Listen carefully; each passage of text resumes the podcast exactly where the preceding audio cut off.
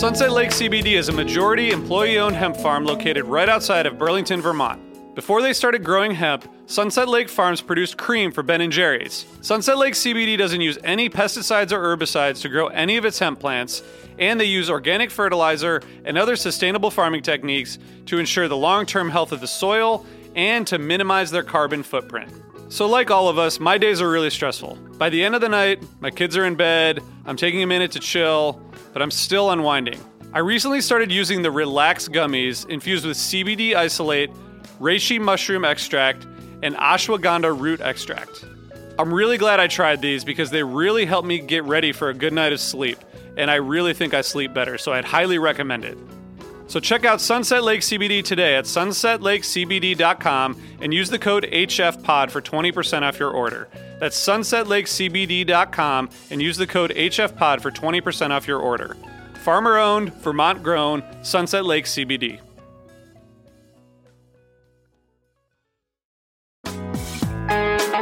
Hi, listeners. I want to tell you about a cause that I'm involved with at Heritage Radio Network. HRN is celebrating its 15th year and to celebrate, we're deepening our commitment to giving voice to the next generation of food systems storytellers, and we need your help. Our internship and fellowship programs help activate new possibilities for underrepresented and underestimated young people through experiential journalism, audio engineering, and production training.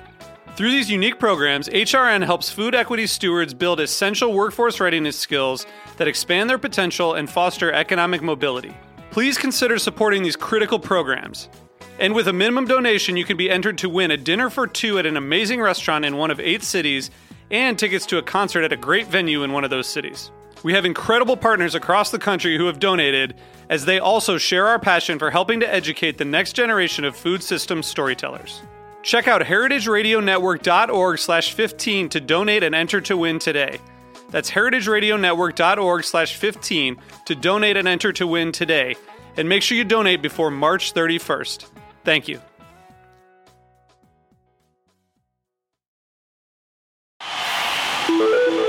Osiris.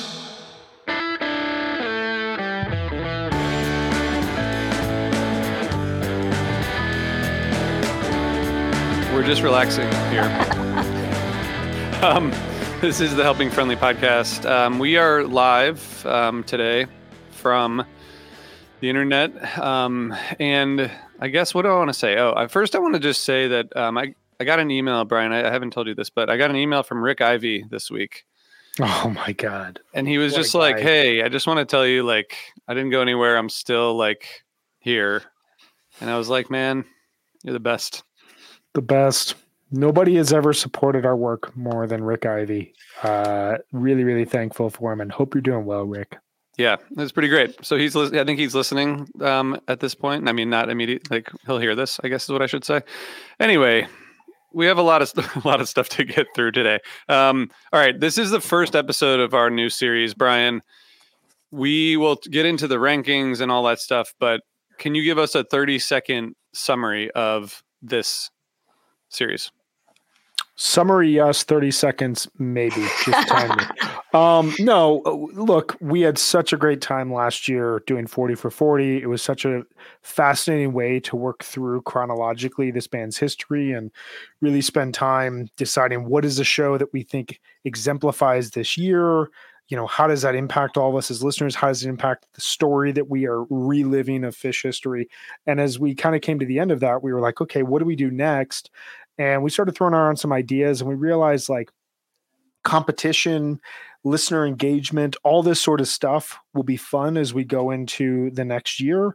Why don't we try to tackle a big project of putting our stamp on you know what do we think are the best moments in Phish history? We may be wrong we may be right we may be somewhat wrong and somewhat right but we decided that the best way to look at this was through tours not just shows not just jams not just songs what do we think are the strongest tours and what do those tours say about Phish history? So that's kind of how this came about. Did a lot of discussions in the latter part of 2023 but we are here now because we took your votes and then we took those votes and we said okay how can we do those votes votes better? And we came up with this list that we are kicking off today. Does that about sum it up? I think so. Megan do you have anything to add No, just that I'm really excited. And I'd be lying if I said I wasn't a little nervous. Just thinking about how much work 40 for 40 was, it's a little daunting to start a new project, but it was also super rewarding. So I'm very excited to dive into this project. And, you know, the first episode is always funny because we're just figuring out how it's going to go.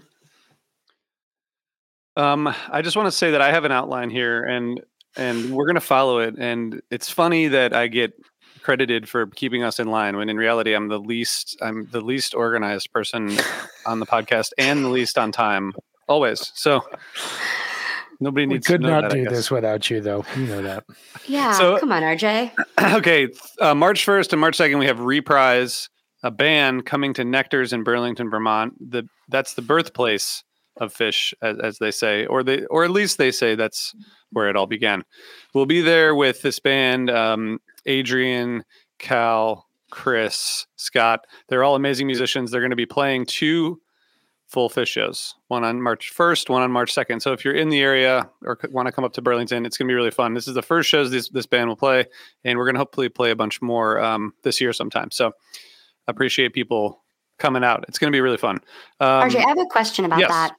Are they playing like trying to recreate the exact show, or are they going to be just playing the show but their own way? Well, Apple Music just started, so we have a little bit of Thom Yorke here um, while you're talking. Can you guys hear that? No. Okay, no, you're good. Maybe, maybe the Thom Yorke isn't there. Um, they are going to pay tribute to specific shows. Very cool.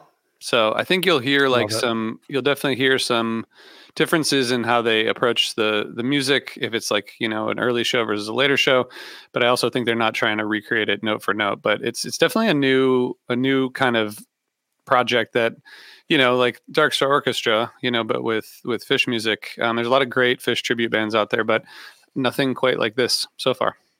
Yeah it's exciting. That group is electric when they play together too they really are. They're really awesome. Um, okay, we have one voicemail that actually turned into two. Um, so I'm going to just play this real quick for you all because I think this is important. Hey guys, first of all, first time, long time. My name's Brian. Um, I'm listening to the Prince Caspian episode right now. I just wanted to say that you really want to see what this song can do go and listen to 416 1999, the Warfield show with Page and Trey playing with Phil Lesh. That Prince Caspian is incredible. I was lucky enough to be at that whole weekend of shows, including the Santana on Sunday night. Hands down, the best Prince Caspian ever played. The interplay between Kimock and Trey is unbelievable. I know you have all your rules uh, this isn't Phish, but that's okay. Anyway, thanks, guys. Keep it up. Got to go back to work. Bye. Okay, so that was a that was a this is the I'm not saying that that Brian did anything right or wrong, but this is what happens when you call in the middle of a podcast and then he I, I was going to say I, am I'm, I'm understanding yeah. why we're about to get a second part here. Hello, this is Brian again, second time calling. Uh, I just mentioned the Phil and Friends 99 Prince Caspian on the podcast. Well done, Levi. Best special guest you ever had. There we go. Amazing. great. Thanks for the I, I just I, I, I kind of appreciate that more than um, if he had only called after, you know, and like be, because like that is a sign of a dedicated podcast listener. Like, yeah. how many times have you listened to a podcast about a subject that you know about, but you really like the host, and you're like, why aren't you talking about this one thing that yeah. I want you to I want to hear you talk about? And then they talk about it, you're like, oh, okay, you okay, I get it. that actually happened. that happened. Um, love it. Really great. Um, okay, so guys, we are here to do our first of 25 tours um, that we're going to run down. I think we should we should just get into it and then we can talk about the the ranking and where it ended up versus others sure. and all that. But this is fall 1996, our 25th ranked tour, and we're gonna in in um, obvious fashion, I think, go backwards from 25, and we'll end up at number one later. We're not gonna start the opposite way, but yeah. We're not. Maybe maybe next time. a little anticlimactic in a strange Yeah. way. Yeah. It could be fun. Who knows? What's 25? um, so this tour was ranked number 21 by the fans and number 25 by us. So let's let's dive into it and I guess let's just dive straight into this this kind of tour overview. So what what is Fall 96? Wait, before we do that, RJ, can we tell them? Sorry, quickly.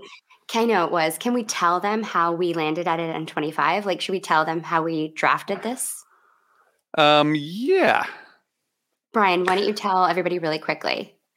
So we got the final list RJ's so pissed at me right now. He's like, January 12th. I'll just take that question was- off the the list later. I'm just kidding. I'm just kidding. Brian, tell Sorry. us. You're good. It's, it's it's episode number one. We're just getting it right. Yeah, we it's will be great by episode 13. Okay, we're gonna be great. Um, no, so we got this uh the final list on Friday, January 12th. Uh people out there voted over the course of December and early January.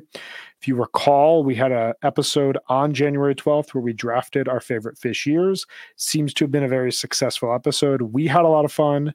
Uh punches were thrown, people were kicked, insults were dash you know thrown out for for a bit. We like couldn't talk to each other for like two hours afterwards um but then we reconvened and said hey it seems like people like the draft. It seems like we like the draft. Why don't we apply the draft to finalizing our top 25 tours? Because we always said we were going to review what the fans did and we are going to tweak it a little bit.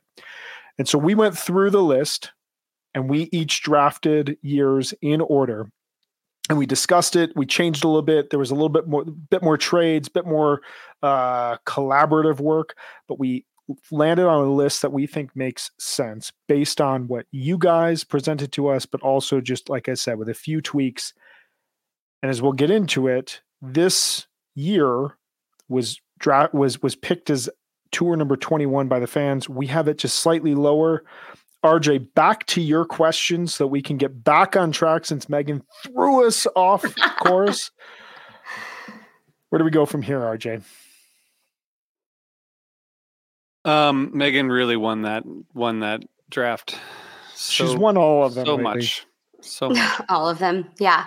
Well, the Um, draft that we did with the three of us, though, was over text. Yeah. Many hours. And if I would take longer than three minutes, I would start getting like Meg question mark, Meg question mark question mark. Like there was a lot of like pushing to make decisions quickly. It was I know, but- I think I got those too. I think Brian was the one sending them to both of us. that tracks. Nobody that has happen? ever accused me of being impatient. Ever. Yeah, yeah. um, Megan, do you want to? Are we converting Meg's corner into the tour overview? Yeah, we could definitely do that. Are you up for that? I'm up for that. And it's pretty short too. So it won't be as extensive as Meg's Corner, thankfully, or not. I'm not sure. But um, I can talk really briefly about what Fall 96 was. It was two months after the Clifford Ball, which we know is the first Phish festival and the largest concert in North America that summer. This Fall 96 tour is a massive tour, 35 shows, going to run from mid October through early December down the East Coast, the South, the Midwest, and the West, and ending in Vegas. Billy Breathes comes out right before this tour, like, right before. They're going to play their fourth and fifth shows at MSG, their second show at Hampton, and their third Halloween musical costume show with Remain in Light. They also have a lot of special guests on this tour and 91 entries on the jam chart. It's a big tour. Yeah. Brian, jam charts. That ninety six seems like a lot. Did Zoe said ninety six? 91. Mhm. Ninety one. That's that's a lot. It's That is a lot. I mean, I feel like, and we're going to get into this, but this tour has a very distinctive jamming style that, like, it sounds in between the bombastic, kind of um, danceable extended jams from fall 1995 with a bit of the funk that we are going to get in 1997. It's it's really like a, a mid a middle step between one era and another. And I think as a result, there's a lot of jams that um, while they may not be super challenging to listen to, they are a ton of fun uh, and they're really kind of contagious for fans. And I think that that's why you get a lot of jam charted uh, entries throughout the overall year. It's just it's a really fun tour to listen to from a jamming standpoint. Um, as we'll get into full shows, that kind of goes back and forth. Yeah. Yeah, I was surprised by like I was surprised by a lot actually from this tour, and that's why I'm so excited about the tour. Um, it, it kind of like I guess this was to me this was during the time when I was collecting tapes and I was getting tapes from every show. So between 95 and 98 those are the years that I was collecting and I was getting older stuff too, but 96 I was just I was right in the middle, you know. So I'd get these get the tapes a week, 2 weeks after and I remember them like being it was it was very important. It felt like an important tour at the time, you know. And then I don't know. And I'm just going to go into the next the next um point here just on our our themes um and then you all can say other stuff like i feel like there's this conventional wisdom that there's like a pre-halloween 96 tour and a post-halloween tour and i think when i was listening back there's like more phases to the tour which makes this mm-hmm. like even more nerdy than it already was which is like now there's like you know six eras of fall 96 or whatever but I, there's like october which is like you know there's this there's a mini kit kind of heaviness, which we'll talk about. And there's post Halloween, which like I, f- I feel like listening back post Halloween was kind of like a mixed bag for me. Like I felt like some of the sound of the tour just got like old, you know, because I, mm. I listened to, mm. you know, a month worth of shows at that point and was like, okay, like this all kind of sounds the same. But then I think another change happens like around November 7th, like Rupp Arena, and you get more like improvisational, exploratory, melodic stuff than just the like percussive sound with that like yeah, like uh, you know how many jams there were where it's like it's just like the the boom boom, and then it's like yeah. pew pew, and everyone's like yes, it's like two, and then it happens in every jam of every show, yeah. but but the the post like Rupp sound, I think maybe like right when Karl Perazzo kind of jumps off it's just a totally different tour, and it, it starts to lead into '97 much more than maybe I, I, had given it credit for at the time. That's kind of my big um, theme. But um, if you guys want to talk about the rankings or or anything else, or just what what your theme is. Yeah, I mean, I can talk a bit about the themes and and I'll jump into the rankings as well. I well, actually, I'll kick it off with the ranking. Like, I think as we talked about this as we talked about the the overall 25 rankings, I think we all instinctively knew that this tour had to be on it. This is a very um, for everything that you just discussed, which I agree with, it's both complimentary and also critical because this is a transitional moment in the band's history. Um, they've talked about this. Like, if you go back and read the Phish book, a lot of that book is about how Trey was like, I didn't like how we sounded in 1996 and we knew we needed to change it but we were also moving into arenas and we had to figure out a way to make all of that work. Lo and behold they'll discover funk which is like perfect and like that sound in 97 is perfect for arenas but what you're describing now is kind of a samey approach to fill this room in a way that is in kind of opposition to what their strengths were in the years leading up to it. Um, so we knew that this had to be on the list. I think that as we reviewed the fan voted list, there are, I think I counted, there are four, maybe five tours that were not on the fan list that we included. Um, and as we were reviewing those and kind of making arguments for those strengths, this one felt to us like a great way to open the series because it showcases a band in transition while playing a sound that is accessible um, that leads into a really really transformative moment in the band's history but doesn't necessarily it doesn't leave you with the like here are six shows you have to listen to here are 15 jams you have to listen to. It's a little bit more sparse. Um, the last thing i'll say is you know that you hear them in the moment learning how to be an arena rock band. Um, you hear them starting to embrace democratic jamming and funk and groove and textures as opposed to let's go into a fugue or let's like make a lot of weird noise and try to freak everyone out. Like they're trying to connect with the audience more. Um, but it's also, and I'll talk about this a little bit later as well. This is like them being okay with public transition. Like things mm. are not working perfectly every night from a technical standpoint, from a musical standpoint. And they are having to learn in the moment that that's like just kind of a deal. Like to be who they are, that's just a part of the deal. So I'll pause there. I know that's a lot, but Meg, I don't know if you have any thoughts on the rankings as well as the themes.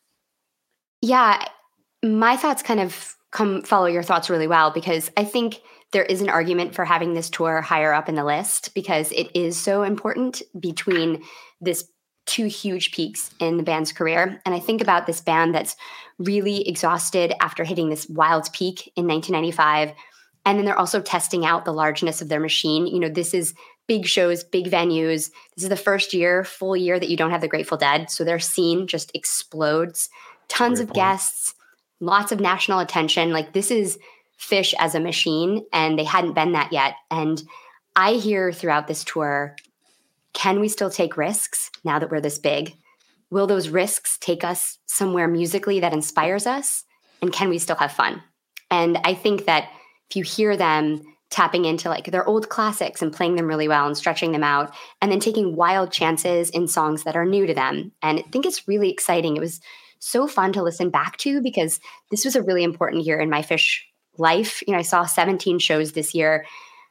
It was intense to be in this environment where musically it wasn't what it had been in 95 or 94 and thinking like is this band going to go somewhere new? But then also just having the time of my life being on Phish tour and being like less critical than i am now. So it was like this very balanced of like wanting more from them but also just like loving every moment. But i remember getting all these tapes and i remember feeling really excited about it and i loved returning to it too. It was fantastic. I hear them taking so many risks in these shows that's so interesting. Yeah, I want to talk more about that. I, I think um, when we already got yelled at on the internet, of course, for for choosing this as number twenty five. I think both by people saying it was too high and too low. So, you know, we're it's gonna it's gonna happen throughout. So everyone just yeah. buckle up. You know, um, yell louder, guys. Just yell louder. Exactly. Yeah, I. I feel the risk thing, like I, I guess, sort of what I was saying earlier. I, I don't really hear it until later. Like those October shows don't seem particularly risky to me, but I but I might be just not. Yeah, that's fair. I think it grows for sure. The yeah. idea of risk taking, but I still, I mean, even thinking about those like Karl Perazzo shows, like they're pretty risky. Like that cross-eyed and painless. Yeah. I mean, that's wild. Like you know, they're they're playing some big, big, big jams. Like 96, you know, they didn't play a lot of 25 minute jams before this. Like this is there's a lot of them on this tour. Yeah. That moment seems pretty like like that's a break to me. You know, the Remain yeah. in Light set is a huge they've been working on this and you start to hear hints of the Remain in Light set around October 26th. that simple. There's a mm-hmm. Mike song from October 29th. But I agree, like the early part of the tour, it feel the the the first part, like basically from what the 15th through the 23rd, I don't know, you know, something in that yeah. range, those first eight shows feel very safe. And it feels like, you know, those are all arena shows those are they're starting a tour that is going to go from east to west, not west to east. They are not going to end this tour in the Northeast like they did 1995, um, like they did uh, in you know in the in the late 80s, early 90s. All those tours would start the east, go west, and then loop back around. This is similar to how the Fall '94 tour uh, ended up, where that go, that goes to California. And if you recall, like we may talk about that tour at some point, but those like shows get gradually weirder and weirder. You know, you get the Bozeman Tweezer, you get weird jams on the West Coast. There's Olympia, Salem shows. This is like I, have got to imagine there's like a sensation in their minds when they're starting a tour and they know they're going to end at home that is a bit mm. more of like a homecoming, whereas this feels more like you're traveling out and there's no return until New Year's Eve. So those first shows are like in their home base and they feel to me like they're just playing the classics and they're just showcasing this pure side of Phish intentionally or not for the last time you know these are the last shows that are going to have like reba yem hood bowie like capstone second set songs so there's not a ton of even at msg there's not a ton of risk taking mm-hmm. yeah yeah it's unfortunate the, the probably the least two good MSG shows ever are the back to back shows here. Yeah, probably. There, there's not a lot. Of, I remember getting the tapes and being like, oh, okay. Um, it's like those and then 1230 from this year, right? Is that how yeah. it goes? Yeah, pretty much. pretty much. That's too bad. That was a joke. Um, that was a joke. It was too, too, bad. bad. Um, I you know, I was looking at Live Phish earlier, and you know, there's so there's six releases from this tour, and only three releases from Fall '98, which I just think is like so interesting, given how like, and you know, I, I, I saw shows on this tour, so like, I feel like I'm not, I feel like I'm allowed to say whatever I want about the '90s, but like Trey doesn't really play very much guitar on this tour. I guess that's part of my problem with it. you know, it's a lot of drums. There's so many jams that you're like, where did Trey go? Oh, right, is, he's over there on that thing again. and I do think like post, you know, November seventh or so, just or or maybe even on the second when they when they played that um, jam you guys were talking about, but it just feels like then it just becomes much more of an Im- like a guitar driven improv thing where just like early in the tour it just feels like it's like it's just a lot of I don't know. It's just a lot of mini kit. It's like a little too much mini kit for me. So I don't know. Maybe I'm in the minority.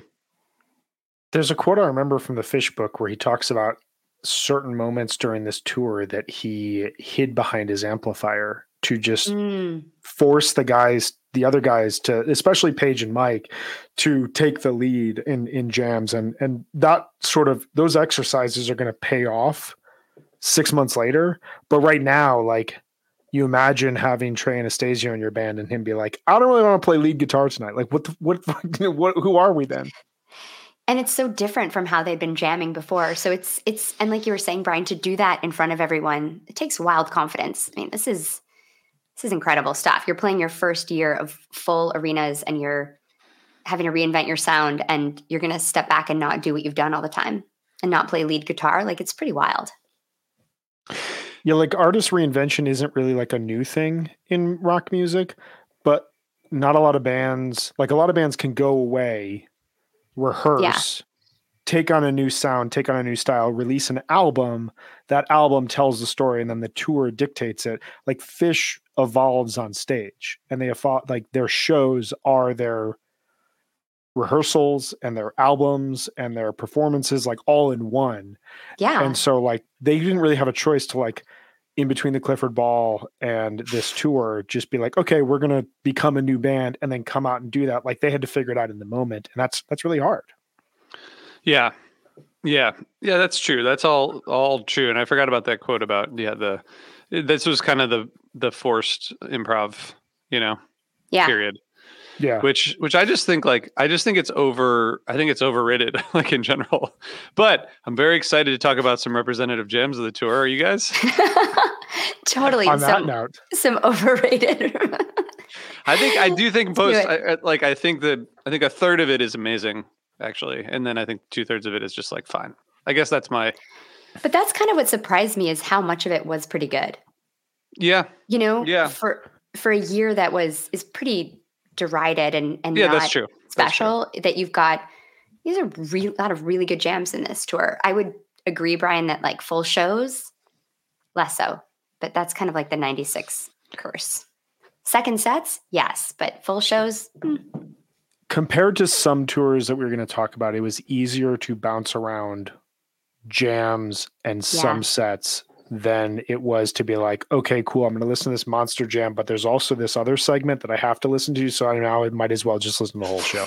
yes. Like you didn't have that issue here. No. But I do think, like to RJ's point, I think we'll get into this with the representative jams. There are jams that to my ears represent the sound of Fall 96 that does get old and I'm going to talk about two of yeah. them because I think they represent where the band was at and where they were trying to go, but couldn't quite get there. And on the back end of the tour, there are three gems in particular that I hear that sound like the band has actually figured out what the next sound is, and it is reincorporating Trey and moving away mm. from the uh, the the um, uh, the the mini kit but those are not like those are just hints. Like that's a hint of 97. We will we will talk about this, but maybe we should go around and share some of our representative jams and give some examples here. Yeah, Megan, do you want to go first? Yeah, sure. I mean, I do. We mentioned it a little bit, and maybe this is too obvious, but I just felt like it was weird to not talk about the Cross-eyed and Painless from 11 2 from Coral Sky. Obviously, it's archival released. Obviously, the band knows it was important, but the first few so- seconds of this song are insane. Like the energy, you just know it's going to rip. And putting that on, it's like you could run through a brick wall with it. Yeah. It's just, it's wild. It's incredible. never lets up. You know, it goes through like a whole space section, but it's like all driven by this percussion, which maybe was boring, RJ, but um, it ends no, like, no, I think this is, I think this is great. I mean, this I think it like all lives different good. post post Halloween. Yeah, and this is just just a perfect combination of like energy, rhythm, and exploration. So this is when they, I feel like they nailed it. I love this gem. I feel like when I was listening to it again for this, you know, hundredth time or whatever. First of all, it's just great how excited Trey is, and then he like asks if if everyone remembers that one. Yeah, it was like two days ago like that they played it. like, he goes, Halloween. still waiting. He's like, like remember right, that one? got it. well, the whole time they're all like, yeah, yeah, we know what you're talking about. Yeah, exactly. We get it. We got it. But, We're good. I, you know the know, song. Brian, I don't know if this ever occurred to you, um, but because I, and only asking you because you love 95 it almost like feels like this is where they like pick up where 95 left off and then but like in between Ooh. is like just this weird like interstitial period and then it's like oh this is where 95 like goes into 96 like at, during that jam i had that thought i think about that yeah no I, I i hadn't like put it that succinctly but i love that i i think to both of what we've been talking about the too much one sound versus challenging themselves and taking risks. I think you're absolutely right to use this jam, uh, Meg. This is a this like this speaks to what this tour is because you get you know one or two days after halloween you suddenly hear them already applying lessons learned from the talking heads to Phish. it does not sound like the talking heads anymore yeah. like they do a really good job of reinterpreting that album on halloween and two nights later they're playing one of those songs but it's now a Phish song and cross-eyed yeah. is now you know it's it's a Phish song it's also a goose song but it's you know it's a Phish song um but i think that kind of chunky and they're going to still play like this actually one of my jams is like this but that chunky kind of uh, approachable dance percussion music that becomes a bit repetitive in Fall 96 is here, but it's also here with a lot of weirdness and distortion, which is something they didn't touch as much throughout the rest of November, which is kind of surprising to me. And that's where I hear the 95 and the 97. Like that weirdness yeah. along with the grooves is something that is that like really retains the vibe of Phish.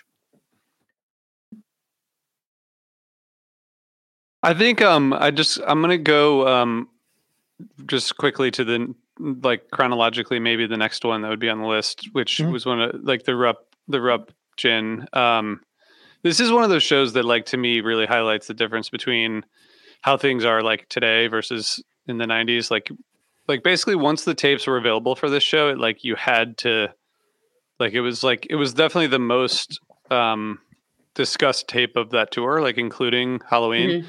Yeah and i think that's partially because it like felt like a, a turning point. Like I think this, you know, first of all, like just to jam the song like that, and and they have the mini kit kind of you know set up on it, but it's also just there's like this melodic jam, you know, for the first 15 minutes or something and then they kind of break it down into like a more percussive thing for the for the last half and it's just like I, I just i think that it i think that it like kind of changed things at least as a as a fan of my age at the time. It was like, oh shit, this if this is like what's you know, if this is what this is going to be like moving forward, you know, then like great.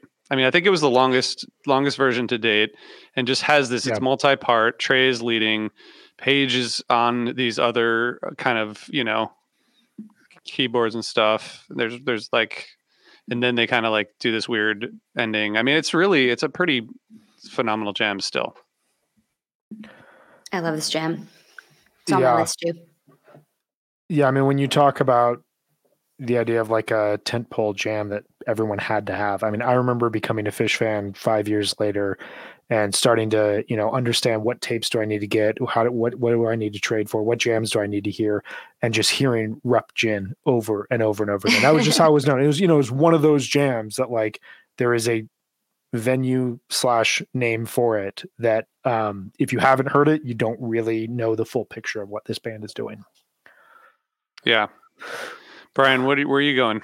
So I'm actually going to um, trip up your chronological presumption and go the night before uh, uh 11 6 Nice. in in um in knoxville tennessee uh the mike song. This is kind of what i was getting at like it's 23 24 minutes. For whatever reason it is notated as mike's song into jam but it is mike this is a mike song jam. You guys we, we can update the tapes here and just have it be a 23 minute mike song. Um I think the thing that's fascinating about this is there's three Mike songs throughout the year or throughout the tour 1029, 11 6, and 12 4 that kind of speak to what um, you were talking about, RJ, of just like this defined sound that kind of feels like it's overused by the end of the tour.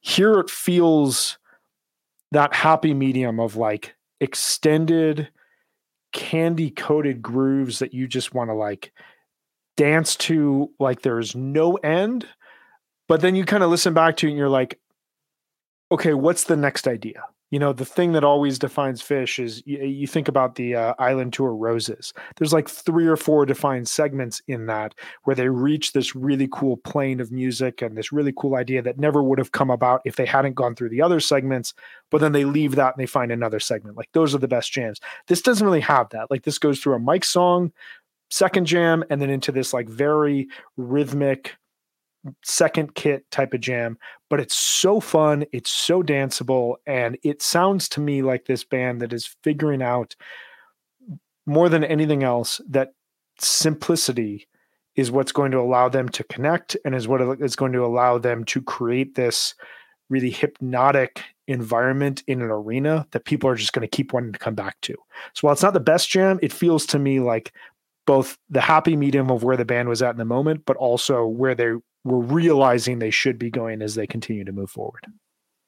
And it's got that swept away steep following it, which like they put to such good use on this tour. They should do that more often. Drink every time you fade out of a jam and you hear the chords of swept away start. totally. It's really, really nice. But it's like every jam. It's amazing. Every jam. I know. They should do it now though sometimes. It'd be so good. Yeah, that and and the vibration of life. Every Yes. it's like I gotta like. I'm just so excited to tell everyone about it. Every, Trey's like, every so we do this thing. Uh, Think about it. They had so few ballads at this point in time, and they did like Life Boy every other show in '94, and '95. It was like they had they had nothing to go. I guess they could have done Waste, but It would Yeah. have been so, it must have been so weird though for them, you know, for somebody that talked to the audience as much as Trey used to, and then all of a sudden to be in these like huge rooms and like figuring out like how do we do that here? Like, do we do that anymore? I don't know. Must have been interesting. Yeah, yeah. It's it's wild. Um, okay, where where are we going next, Megan? Okay, I feel like you guys might be annoyed with this, but I really think it's important to, to talk about the simple from 1026 in Charlotte. Yeah, that's great. it is you know the type one part of the jam is played with so much interest and you can really hear them like working together to make really textured music. You've got paige on the piano and fishman is doing all those textures and trey's like finding this groove on top of them. And i think when it goes type two there's just a lot of communication in a way that i think they would get to more later in the tour. And i think that it's that example of them kind of using percussion and and in a really good way and finding their way. I think it's cool to think about a band in this moment when they haven't found their next groove, but they're like trying to figure it out. And I love listening to the jam, this jam and thinking about where they were at this point. So I think it's I don't know, kind of important to have on the list. Yeah, I think it was on my list. I mean, I think it's in. I think it's a. It's, it's great. larger I mean- list. It's it's definitely big. Yeah, I mean, it has like a. Um, I guess it has just like a little bit of a representative. I mean, it's it's truly representative Yeah. of the tour. You know, like it has it has everything, but but it's also it has a, a cool ending kind of thing that goes into McGrupp. It's I think it's a good. I think it's a standout mini kit gem. Yeah. Well, and Simple You is know? a big song on Fall '96. I think having the first Exactly. really big Simple uh, is a good signpost of where the band was going.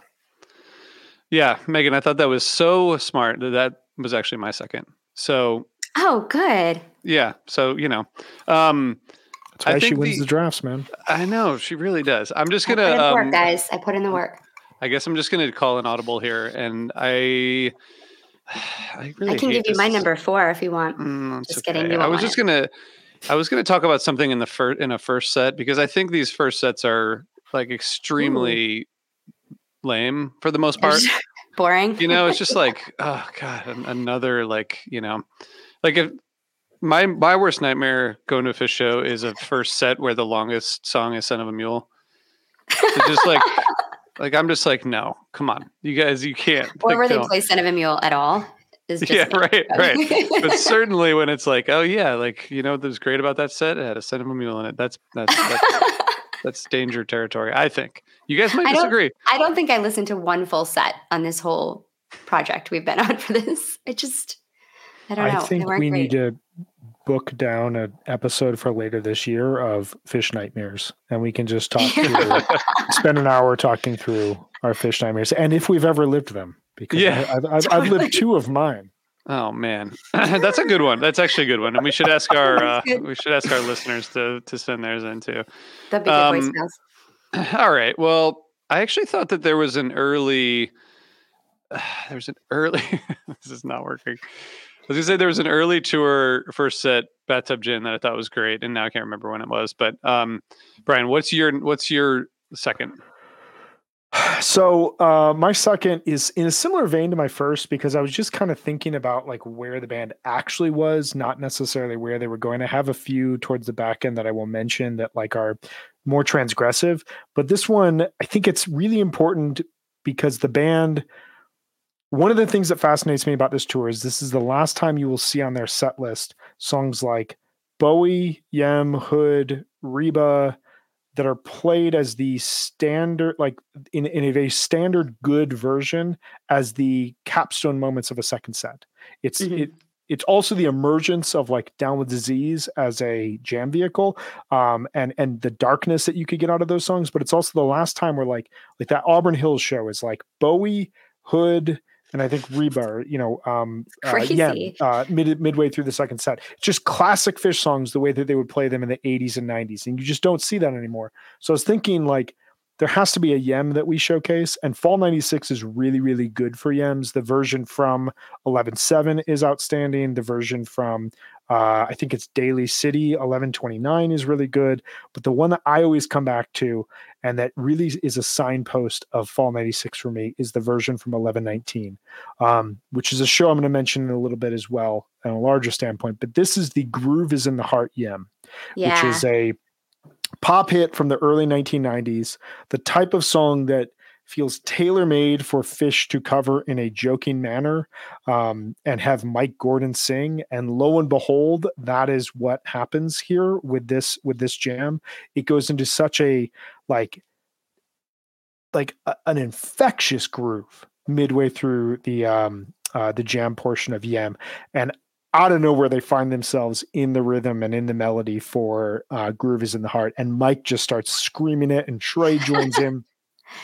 And it kind of reminds me that this is like also the last time that humor is going to find a way into their jams. Like by 1997 mm. and 1998, and then going into 2.0, like jamming is serious business. Like they don't mess around in a jam. There's less like I would say until like we got to the woos, there's less like participation. There's more just like we're going to play this music. It's going to get dark and then it'll get bright and then dark again. And it's going to go on for like 24 minutes and we'll come out of it into a ballad. This is the last time where they could play like a 26 minute long song and you can laugh in the middle of it. Like every yeah. time I listen to this, I cannot stop moving and I cannot stop laughing at the fact that they're playing it. So that is something that they're going to move away from, but like still, that is Phish. That's a good one. That's a good like. I'm not big on like the gimmicky stuff, but but I but I, I not usually I, either. I think you're right though. It's it's great. Um,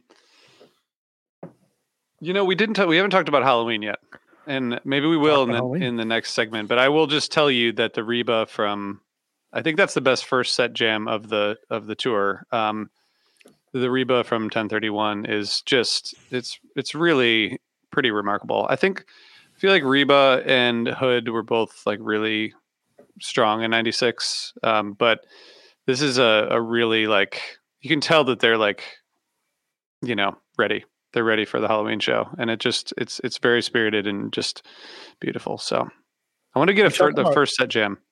You talk about first sets being a bit down on this tour. And it is wild to think that like by seven months from now, summer 1997, this band is going to jam extensively in the first sets, almost in a way that feels like a like kind of clap back at this era of Phish and is like, look, we can play weird music anywhere in the show. We don't yep. have to play song, song, song, song, song. Yeah. Like the 11-6 show you mentioned, which, which has that amazing Mike's. Like the first set is just like you could just look at the lit at the timings and the set list and be like, okay, I'm good. Let's just go to this. Like, it's just really jam. good played versions of yeah. pretty standard songs. It's yeah, yeah, nothing wrong with it. It just like isn't the most compelling re-listen. Yeah, I think that's the yeah, yeah exactly. Um, okay, let's take a very quick break, and then we're going to get into the the final segment, the final countdown.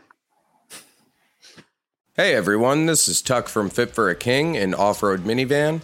Every week, I bring you fun interviews alongside your favorite metalcore entertainers with my new podcast, Get Tucked. Join me every Monday with bands like Counterparts, Crystal Lake, like Moths to Flames, and many more. We play unsigned and undiscovered bands, deep dive into each artist's history, and of course, provide the greatest breakdowns in current metalcore. Tune in to Get Tucked every Monday, out now through Sound Talent Media. Hey listeners, I want to tell you about one of our great partners, DistroKid. DistroKid makes music distribution fun and easy with unlimited uploads and artists keeping 100% of their royalties and earnings. If you're a musician and looking to get your music out there, DistroKid is the way to go. DistroKid is available for iOS and Android and is now available in Apple's App Store and the Google Play Store. More than a million artists rely on DistroKid to get their music onto Spotify, Apple Music, YouTube, TikTok, Tidal, Instagram, and all other major streaming services. And with DistroKid, you can upload new releases, see your financial progress, get notified when you've earned royalties, withdraw money from the app, view and share links, check your streaming stats, and a whole lot more. DistroKid has more features than any other music distributor. Check them out today. Go to distrokid.com slash VIP slash helping friendly. That's distrokid with a capital K dot com slash VIP slash helping friendly for a special offer. Thanks, DistroKid.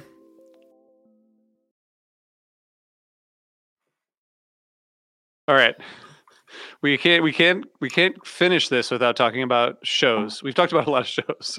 But I guess first, let's talk about the sh- our our two don't miss shows of the tour and then let's talk about our what like the defining sound and takeaway. Unless the defining sound or takeaway mixes in with your two don't miss shows. However, I'd really like to you address. to kick this off since you always make us kick off these segments. What, yeah, what is your we won't first, take yours now. what is one of your first defining shows of the tour, representative shows? So okay, so it's hard because representative shows are like the obvious ones. I'm, I kind of chose two here that I think were representative, but maybe not as popular. Um, which the first one is eleven three. I think it's like a really it's not a really highly highly rated um, show, but first of all, just having Karl Perazzo on the entire show with no Halloween thing or huge jam, it's just like man, it's crazy having two drummers, right? They're just like the energy is super high. They it's really fun. I just I'm contradicting what I just said two minutes ago, which is because I really like the first set, even though there's no like jams. It's just like it's really high energy and and fun. And then the tweezer in the second set, I think, is like it's nice to have a, a second drummer, but it, I think it sounds like a kind of proto '97 jam, and you can like hear it happening because I think the 11-2 show was like you know about that cross sides they're playing Talking Heads. I feel like this tweezer like they're like morphing into '97. Um, I really liked going back to that show. I don't even know. I might not have had the tapes or something because I don't really remember listening to the show very much. But it's a good one because I think like you get the extra percussion, but then you get kind of a little bit of a, you know, you're heading into '97 for the first first time. Yeah, it's good, and I think it is representative in the sense that like you get a lot of Billy Breathe songs and then you get this jam segment mm-hmm. and the second drummer nature of the show really adds to like a pretty distinct chunk of the tour which was late october into early november where um, Karl Perazzo kind of helped to give rhythmic kind of in, induced rhythm into the band i like i think trey i think Karl Perazzo is a better second drummer than trey And then in this case, totally agree. and in this case, Trey's also playing guitar while they're both playing. So it's like, oh yeah, this sounds pretty cool. What what do you guys got? So I will go with my first, and this is um this is a show that's very near and dear to my heart. Um, this is 11 1996 from Kansas City, Missouri. Um, this second set is my favorite set of Fall Tour, um, but I do think it's representative beyond just the um, you know the passion I have for this. Uh, you have a first set that is very much in line with what we've talked about here. Ya Mar, bag, foam, theme from the bottom, mound, stash, fee, taste, loving cup. And it sounds ex- exactly as it reads. It is very standard good. Like this band could play their songs at this point in time, and every song has energy, but nothing really like hints to something beyond what the song is. And from a re-listen standpoint, it's not what everyone's it's not what I'm always seeking, but it was fun to go back and listen to this and hear this band just like precisely play their songs. Um, set two, though, Bowie, A Day in the Life, Bathtub Gin into Vibration of Life into the aforementioned uh, You Enjoy Myself with Groove in the Heart jamming, uh, Star Spangled Banner as they worked up towards their performance at the LA Forum uh, in early December, and then Fire with an encore of Squirming Coil. Like this is Phish 1996 meets Phish 1997. It's not super far out there. There's not a ton of like there's not really funk, but the Bowie gets into a weird atmospheric space. And then they kind of retreat and they play A Day in the Life. Very straightforward, but excellent cover choice. Jin gets into a really watery and melodic and beautiful zone before they go into Vibration of Life. They dedicate that to the crew because we're still at a point where like the Phish community, like the Phish you know universe is so still small and they're trying to celebrate this crew that's doing all this work in in these arenas you enjoy myself i talked about and then you get an acapella song because of course and then we close out with another really well played straight ahead um, uh, uh, uh, cover before one of their best encore songs squirming coil. Like this this show just sounds like fall 96 to me in the best ways possible. Yeah this was my second choice. I love the show. And the first set also is good. Like Ya Mar bag and stash are excellent versions and then they have that like jammed out loving cup to close that set. It's good stuff very good megan what do you got for your pick well, I really tried to pick shows that weren't archivally released because I thought it'd be fun to kind of think about what else is out there that's really great. And my choice is 1116 from Omaha. Hmm. And mainly because this wild second set is so weird and playful, major old school early 90s vibes in this set. It opens with LaGrange, bring this back. It's such a great opener. You've got a huge jammed out runaway Jim next. There's just tons of Phish madness in this set. You've got Vibration of Life, RJ's favorite, into Kong, into Catapult, into Axilla. Like, can you imagine? Like, if they played this now, people would be like on the floor. It's so fun. Then you've got this wild Harry Hood where there's silly references to like Lee Fordham. And this is just them sounding like they're having so much fun, but also playing really, really great music too. And I like the show a lot. And it surprised me. I hadn't listened to it in a long time. This Harry Hood is also the the note Harry Hood. Trey holds the note. Oh yeah. Four and a half minutes or something as the rest of the band plays around. Like little little tricks like that as yeah. the band as he's trying to figure out ways to let them showcase themselves. Yeah, it's, it's, it's a really great good. show. Really good. Um, I will say that I never I've never seen Vibration of Life. The last time they played it was when they played it twice on this tour. So um, you know, we've talked about the two times they played it, but I, I swear I heard it like most shows. I don't remember hearing it a lot, and I saw a lot of shows in '96. Yeah, and yeah, and then they it's never happened. Apparently, it was teased in Harpua on New Year's Eve. Is that like a thing that I missed? Uh, I think that yeah, I think you're absolutely right. It was teased. Uh, I remember a reference to it, but um, I'd need to go back and re-listen. Yeah, uh, again to know okay. exactly what right. it was. I just wanted to make sure I wasn't like missing something major. You guys were like, yeah, obviously. Um, you can say that anyway.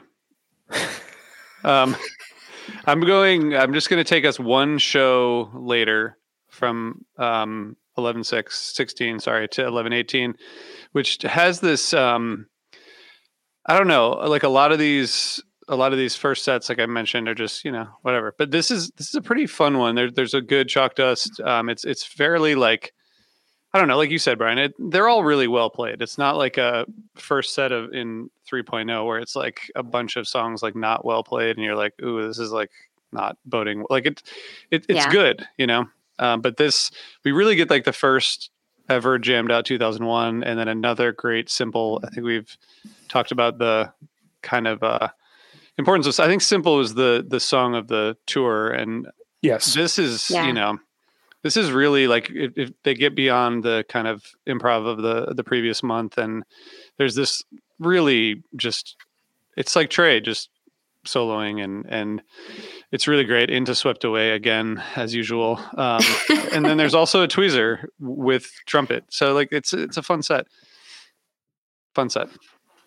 This simple compared to the 11-8 one from 10 days earlier is a really interesting kind of a b test of where the band was going because the one from mm. 11-8 feels a lot more in line with this kind of big rhythmic three drummer uh, Phish jams that we heard in late October, early November.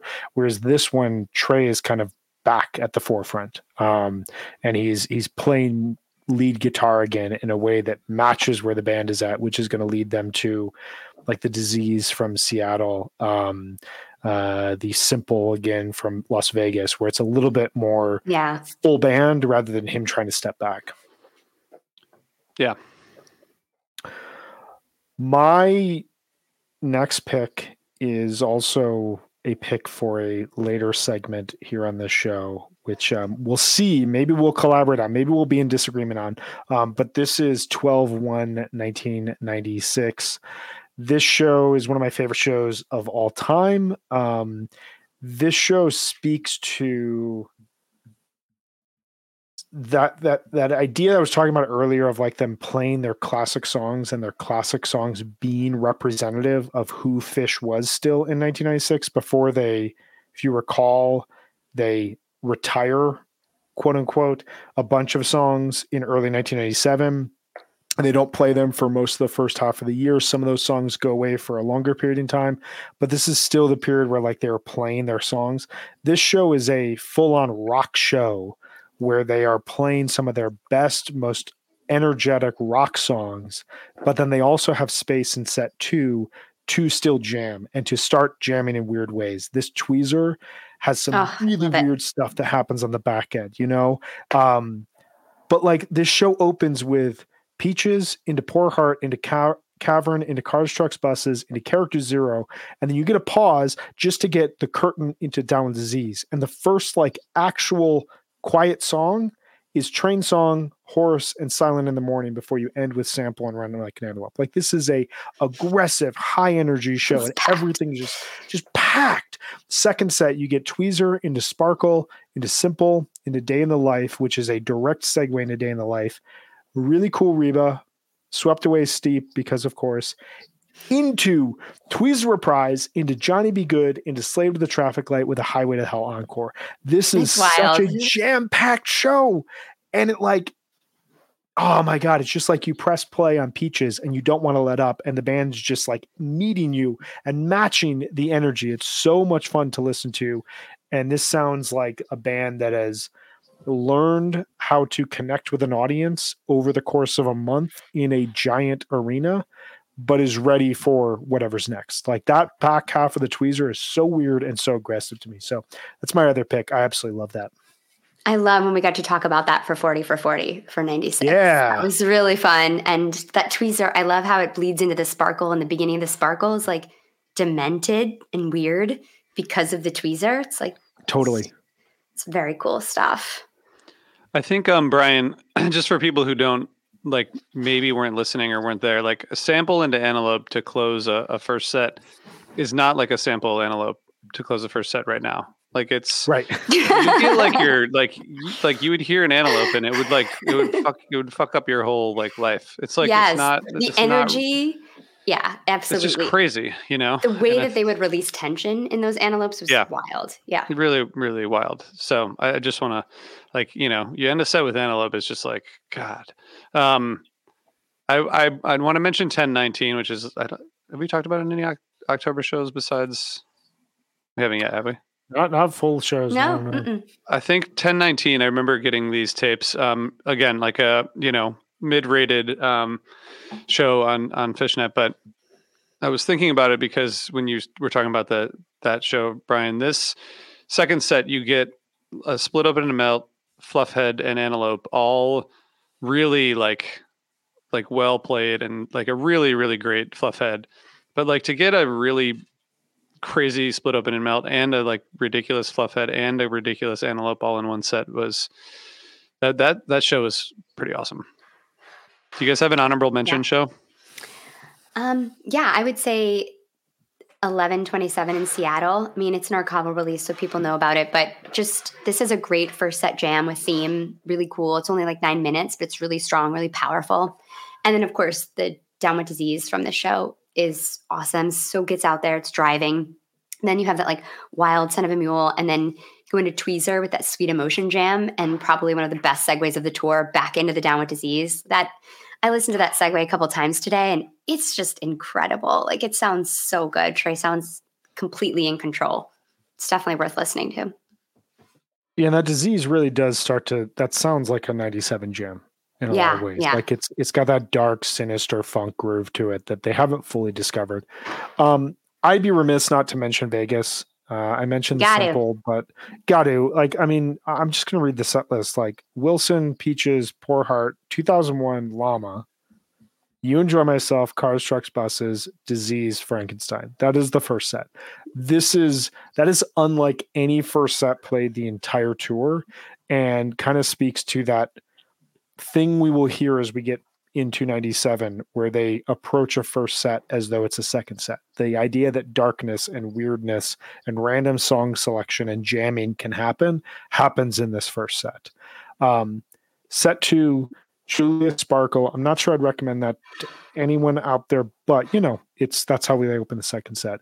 Mike's simple hood Weekapaug, Sweet Adeline, Good Times, Bad Times. And then the encore is this gigantic Harpua, Elvis impersonator, yodelers, suspicious minds, craziness that ends with a giant Suzy Greenberg with horns and Les Claypool and Primus. It's just wild stuff. Like so, this show, everybody knows it. This was officially released, but this show is kind of this is the this is the end of this Phish era and the beginning of the next era of Phish kind of all in one it was wild i was there i remember this show this is i saw three shows on this tour and this is the only one i remember but i didn't have tickets and we rolled into vegas and we could not get tickets anywhere and my girlfriend and i were out I think we were like smoking a cigarette or something. We were out by where they were like loading in and everything, and the trucks were there. And so we were talking to the crew, and they're like, We don't have tickets, but they gave us sweatshirts. And so we were walking around with these like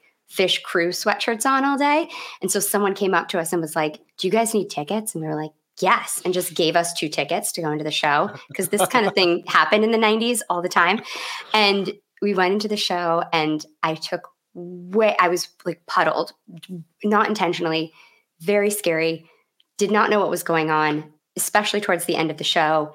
Ended up somehow, I have no idea how, later in I think it's the Luxor. Is that the um the casino that looks like a castle?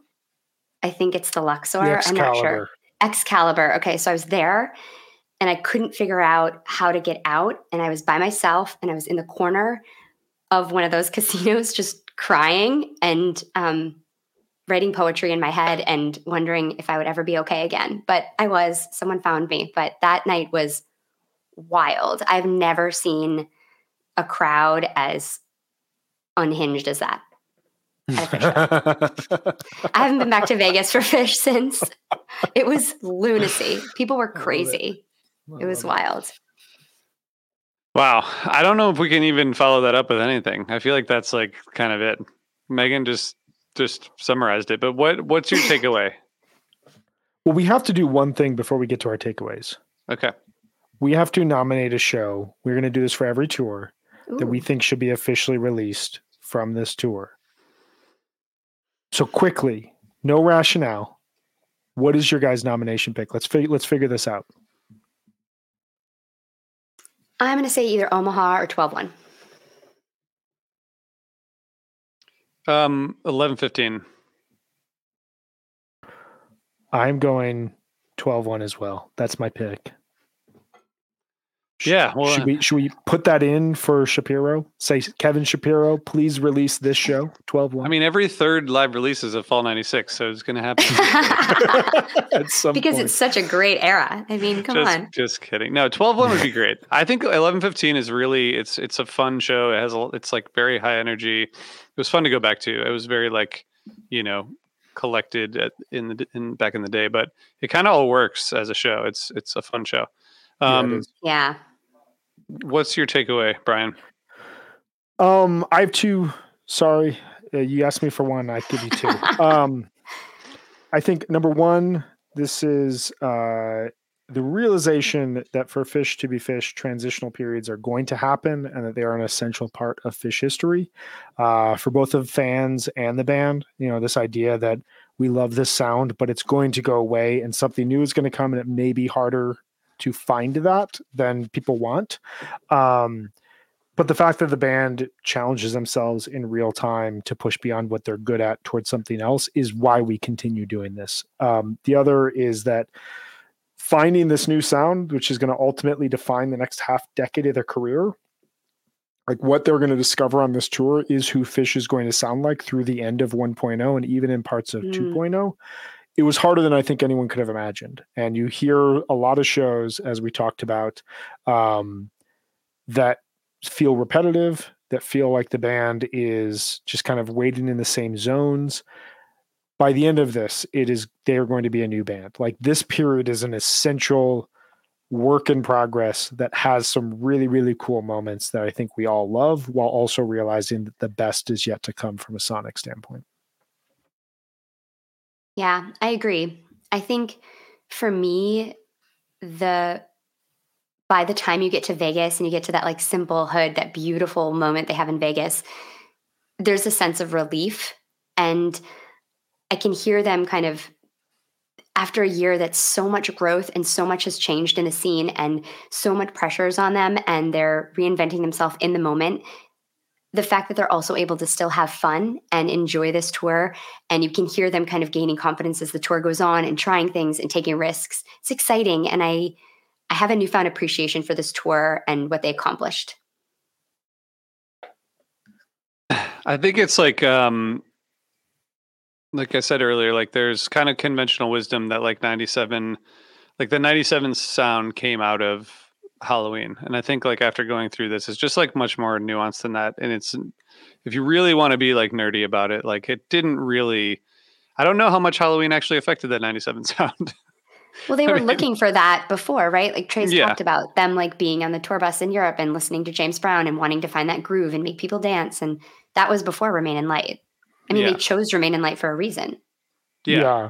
And I, I, I think I think Yeah. it's where both of you guys are at. I, I don't know if Halloween '96 is the show where they walk off stage and are like, okay, that's the new sound. I think Yeah. that that new sound is lingering, and that that performance is like once they've played that sound and only that sound for people, then they realize, okay, this is what we should continue incorporating it into the live show. Because up until then, you only hear it in very small snippets, which means that they were rehearsing it but Mhm. until they play it, you know, so it's a, it's a bit of both. I think there's nuance, but also like without playing that sh- that set live, they don't realize like what that has the possibility to do for them. Yeah, and I think I texted you both, but listening to that set again was really moving. It's an incredible set when they cover that album. Yeah, wow. crush Yeah, it. it really is. crush it. It really is. It's not a very long album either, which is like, you know, I remember listening to it a lot on the on, you know, after Phish played it and it's not like, you know, that set goes by pretty fast, Yeah, it does. you know. Um Whatever we can do to continue getting Brian Eno's influence on Phish, I am I am here for. It is it is everything. I also think like the the sound of Billy Breathes being so prominent in here and kind of leading to more like space figuratively and literally is interesting and kind of a chicken and egg thing I guess for like the 97 like j- jams where there's a lot of quiet space in the in the jams it feels like there's like I don't know if the Billy Breathes material influenced that or if it's just like how they were thinking at the time, but it, it really does like lead to a lot of those kind of more spacey 97 um, slower slower points. I like this note here from Brian Tompkins. Sun Ra's mates like Michael Ray influenced and participated on Surrender the Air, released in mm-hmm. early '96. Um, I, feel like to what you're talking about right now, RJ, that like, uh, like searching for kind of quieter areas, searching for space spaces where they didn't have to play so many notes to really get the emotions and the experimentation across. Yeah. Um, I think a lot of that, like those Surrender the Air shows and that album, really showcases Trey just reaching way outside of his immediate influences into a space that without that, I don't think that they're necessarily um, playing as quiet, as nuanced as they would through 97. So it's a lot of things. It's Remain in Light and other moments. Yeah. Yeah. So that is that is fall 96 and we we I think we did a pretty good job of I mean just not of this episode necessarily you all can tell us that but just we 30 35 shows i feel like we summarized it well and kind of sampled it um, let us know what you think next week we have a 54 show tour and you know the clock's ticking so we we got wow we got a lot so much work to do but but i think it's and also you can't really like jump around you got to kind of go in on a show for this tour um yeah are we telling them what the tour is or do we wait i don't know what do you think I think we can reveal it at the end of each yeah. episode. That's okay, good. cool. All right. So, Brian, what's our spring? What's our what's our spring 1992 number 24 ranked tour? So, spring 1992 was ranked number 34 by the audience. Yeah. Wow. Number 34. Wow. We made a we bumped it up. Yeah. We we made a call here. We said this is look at we are we run the ship. We need to do what's right by the band. Okay. Spring 92, this is an important moment in the band's history. There are some important segments. There's one very, very, very, very, very, very, very important thing that happens. I will reveal next week, but it had to be on this list. we will talk more about it. Spring 92. Let us know if we got that right or wrong, even though we know we got it right. Get pumped. Let's go to the West Coast.